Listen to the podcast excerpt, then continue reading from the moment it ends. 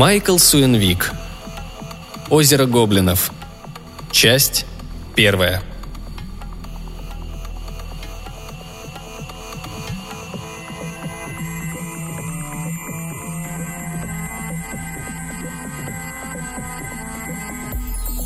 В 1646 году, в самом конце 30-летней войны, отряд гессенских рейтеров еле унес ноги после катастрофического поражения. Один неудачный обход с фланга, и через час те, кто мысленно уже торжествовал, позорно драпали в рассыпную.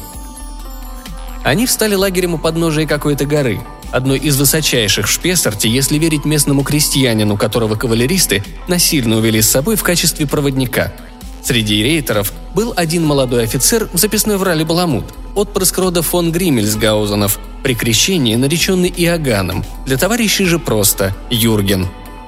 Здесь, в тылу, крестьяне неосмотрительно не зарывали припасы в землю, и по дороге отряд прихватил немало съестного да несколько бочонков рейнского.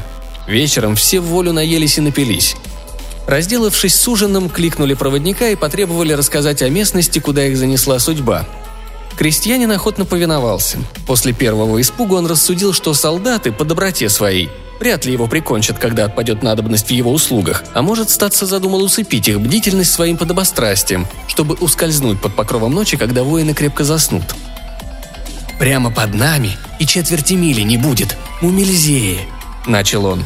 На местном диалекте это означало «озеро гоблинов», Озеро это бездонное и с секретом. Какую вещь в него не опусти назад, вытянешь уже что-то другое.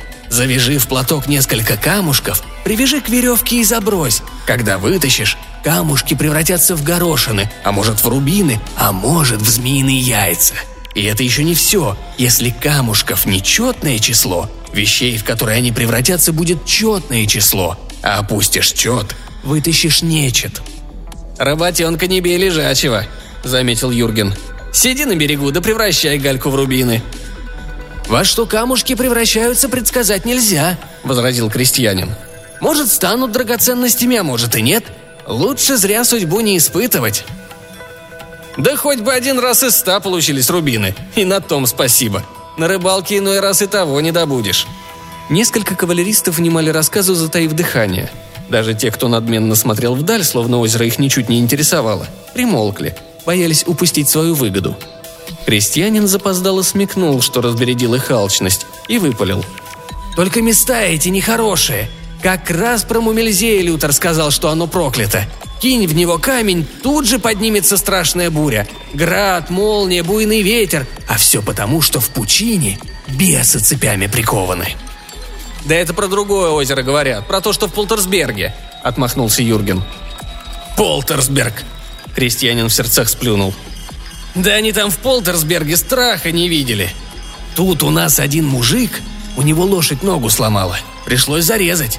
А его любопытство одолело. Дай, думает, брошу лошадь в озеро и посмотрю, что будет. Лошадь потонула, а потом глянь, поднимается из воды живая, но сама на себя не похожа. Зубы, как ножи, вместо четырех ног – две. Крылья точно у летучей мыши, здоровенные такие. Завизжала, как оглашенная и улетела во тьму. А куда? Никто не знает. «Я вам хуже скажу», — продолжал крестьянин. «Когда туша лошади бухнулась в воду, брызги полетели в лицо нашему земляку и смыли с лица глаза. Подчистую. С тех пор он и не видит». «Как же он тогда увидел, что лошадь обернулась чудовищем?» – спросил Юрген с сардонической полуулыбкой. Крестьянин раскрыл рот и тут же поспешил закрыть. Помедлив немного, проговорил – а еще рассказывают, что два разбойника притащили мертвую бабу. Они ее...» Юрген прервал. «К чему нам слушать твои байки? Пойдем-ка сами проверим». Товарищи одобрительно загудели. Крестьянина потыкали в спину кинжалом, и он, не пикнув, повел всех в ложбину. Путь к Мумельзее лежал по бездорожью, вниз по косогору, и рейтеры помрачнели. Они ворчали не только на каналью проводника, дурня неотесанного, но и на Юргена – не сразу насмекнули, что он потащил их к озеру не в искренней надежде разбогатеть, какой бывалый солдат поверит химере, а из врожденной вредности. На берегу Юрген, не замечая раздражения спутников, прошагал молодецкой походкой до конца полуразвалившегося каменного пирса. С собой в кивере он принес две пригоршни свежих вишен. Юрген ел вишни по одной, а косточки выплевывал в воду. «Что там такое?» – спросил он, лениво указав на большой утес посреди воды, неровный прямоугольник, скошенный с одного бока.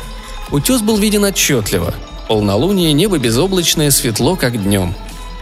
«Когда мой дед был еще мальчишкой», – заговорил крестьянин жаром, точно желая оправдаться, Герцог Вюртембергский велел сколотить плот и спустить на воду, чтобы измерить глубину озера. Взяли моток суровой пряжи, привязали к одному концу свинцовое грузило. Кинули. Размотали моток до конца, а грузило все никак не достигнет дна.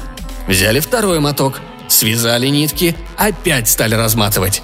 Так, опускали грузило на длину девяти мотков, одна все равно не нашли. И тут плот, хоть был он, конечно, деревянный, начал погружаться – все, кто был на плоту, поспешили выбраться на берег. Перепугались страшно. Всем пришлось искупаться в озере. И как люди говорят, старости все они захворали ужасными болезнями. Говоришь, это и есть плод? Если присмотреться, можно увидеть на бревнах резной герб Вюртемберга.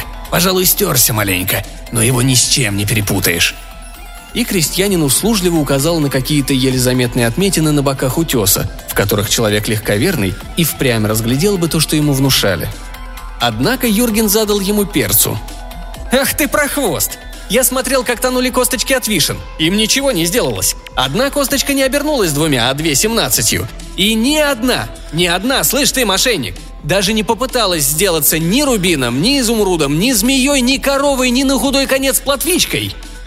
Крестьянин, возмущенно отнекиваясь, пытался проскользнуть мимо Юргена и избежать Спирса. Но Юрген твердо вознамерился его просто так не отпускать. Началась игра в крысу и мастифа. Крестьянин был крысой, а рейтеры – мастифами. Они брали числом, а крестьянин – отчаянием и смекалкой. Наконец Юрген нагнал крестьянина, но тот выскользнул из его рук. Вдруг Юрген обнаружил, что два товарища, хохоча, ухватили его самого, подкинули в воздух и швырнули в Мумельзее – все глубже, все глубже, все глубже погружался Юрген, задыхаясь. Вода была прозрачная-прозрачная, как хрусталь, но вдали становилась чернее, чем уголь. Вот какая чудовищная пучина. Со зла на приятелей Юрген поначалу даже не заметил, что перестал задыхаться. И даже удивиться не успел этому странному обстоятельству. В глубинах что-то мельтешило.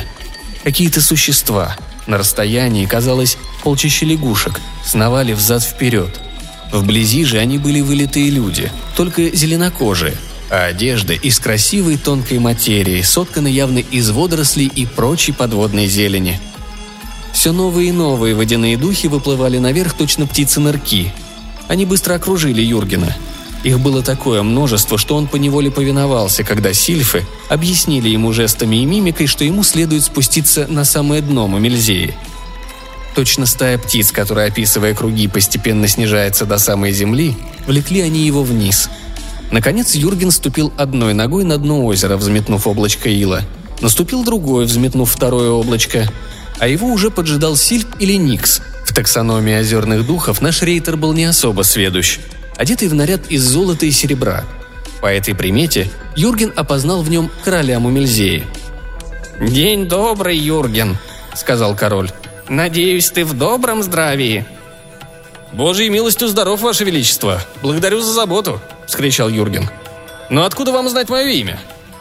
«Невелика загадка, мой дорогой друг. Я читаю о твоих приключениях и недавно вычитал, что твои мнимые друзья вероломно швырнули тебя в наше озеро». Испаньолка и подвитые усы короля легонько колыхались в воде. Юрген схватился за горло, вдруг осознав, что дышит субстанцией, непригодной для смертных. Но тут король рассмеялся столь добросердечно и искренне, что Юрген невольно засмеялся сам. Сообразив, что человек, способный смеяться, наверняка жив и не задыхается, он отбросил страхи каком мы краю?» – спросил Юрген. «И что за люди здесь живут?» «Мир устроен по пословице «как наверху, так и внизу». У нас есть свои фермы, города и церкви. Правда, Бог, которому мы молимся, зовется не так, как ваш. Крыши кроем водорослями за место соломы, в плуг запрягаем морских коньков, в коровниках доем морских коров. Рыбы-кошки ловят рыб-мышек – А наши девушки, хоть и покрыты чешуей, но по красоте и хитрости не уступят вашим надводным».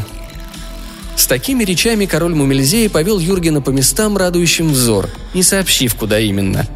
А Никсы, которые провожали его вниз, повалили вслед нестроенной толпой, пересмеиваясь и перекрикиваясь, посверкивая боками, не дать не взять огромный косяк гальянов. Они плыли над извилистой дорогой. Вошли в лес из гигантских ламинарий. Заросли неожиданно расступились, открыв вид на сияющий белый город – Чудес в этом подводном мегаполисе было без счета. Стены зданий белые-белые, прямо светятся. Король пояснил, что вместо штукатурки их покрывают толченым жемчугом. Правда, улицы тут не мастили драгоценными камнями вместо булыжников, но самоцветные мозаики на фасадах выкладывали. Изображались на этих мозаиках не батальные сцены, но только играющие дети и целомудренно воркующие влюбленные – в архитектуре удачно сочетались мавританские и азиатские мотивы. Минареты и пагоды существовали в безмятежной гармонии. Входные двери имелись на всех этажах домов, от верхних до самого нижнего. Юрген не упустил из виду, что во дворце двери вообще не имели замков и не охранялись стражниками, что было, конечно, едва ли не самым дивным в всем мире. Но чудеснее всех чудес на вкус Юргена – была юная Сельфида Посейдония, дочь короля, которая вышла встретить отца в городе. Едва разглядев, какая она стройная и безупречно сложенная, Юрген вознамерился завоевать ее сердце. Особо утруждаться ему не пришлось. Он был красавец-мужчина с офицерской выправкой. Выслушав его смелые слова восхищения, Посейдония зарделась. Она вообще не ломалась. Надо сказать, озерные духи – народ языческий, не скованный христианскими представлениями о приличиях – и тела Юргена и Посейдонии вскоре слились во взаимной страсти. Шло время. Миновало несколько дней, а может статься и месяцев. Однажды под вечер, лежа на кровати принцессы в сладострастном хаосе из простыней и подушек, освещенной зеленовато-голубым полуденным светом, Юрген кашлянул и робко проговорил. «Ответь мне, пожалуйста, на один вопрос, у моя несравненная и самая любимая». «Спрашивай, чего пожелаешь», — отозвалась пылкая молодая Сельфида. Кое-что неотступно тревожит меня.